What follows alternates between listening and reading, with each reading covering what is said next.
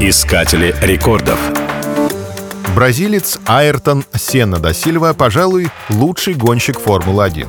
Всего за 10 лет своих выступлений он заслужил 41 победу, а на трассе всегда творил настоящие чудеса. За это и получил прозвище «волшебник». Автогонщик с детства любил машины, а его богатый отец это увлечение поощрял. В 4 года у мальчика был собственный карт и картодром на семейной ферме. В 17 лет он впервые стал чемпионом в соревнованиях по картингу Южной Америки.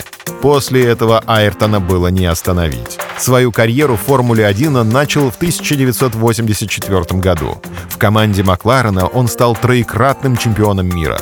На его счету 7 рекордов Формулы-1. На трассе этот отважный мужчина всегда отличался азартом. Часто он пилотировал на грани возможного. Неоднократно отмечались его уникальные способности вождения в условиях дождя. Пока на скользких дорогах другие гонщики вели себя осторожно, Сенна совершал опасные обгоны.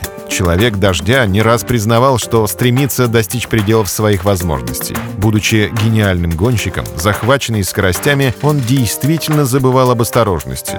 Во время Гран-при при Сан-Марино в возрасте 34 лет Айртон Сенна погиб при столкновении с ограничителем. Но в истории он навсегда остался как пример высочайшего профессионализма и гонщик номер один. Искатели рекордов.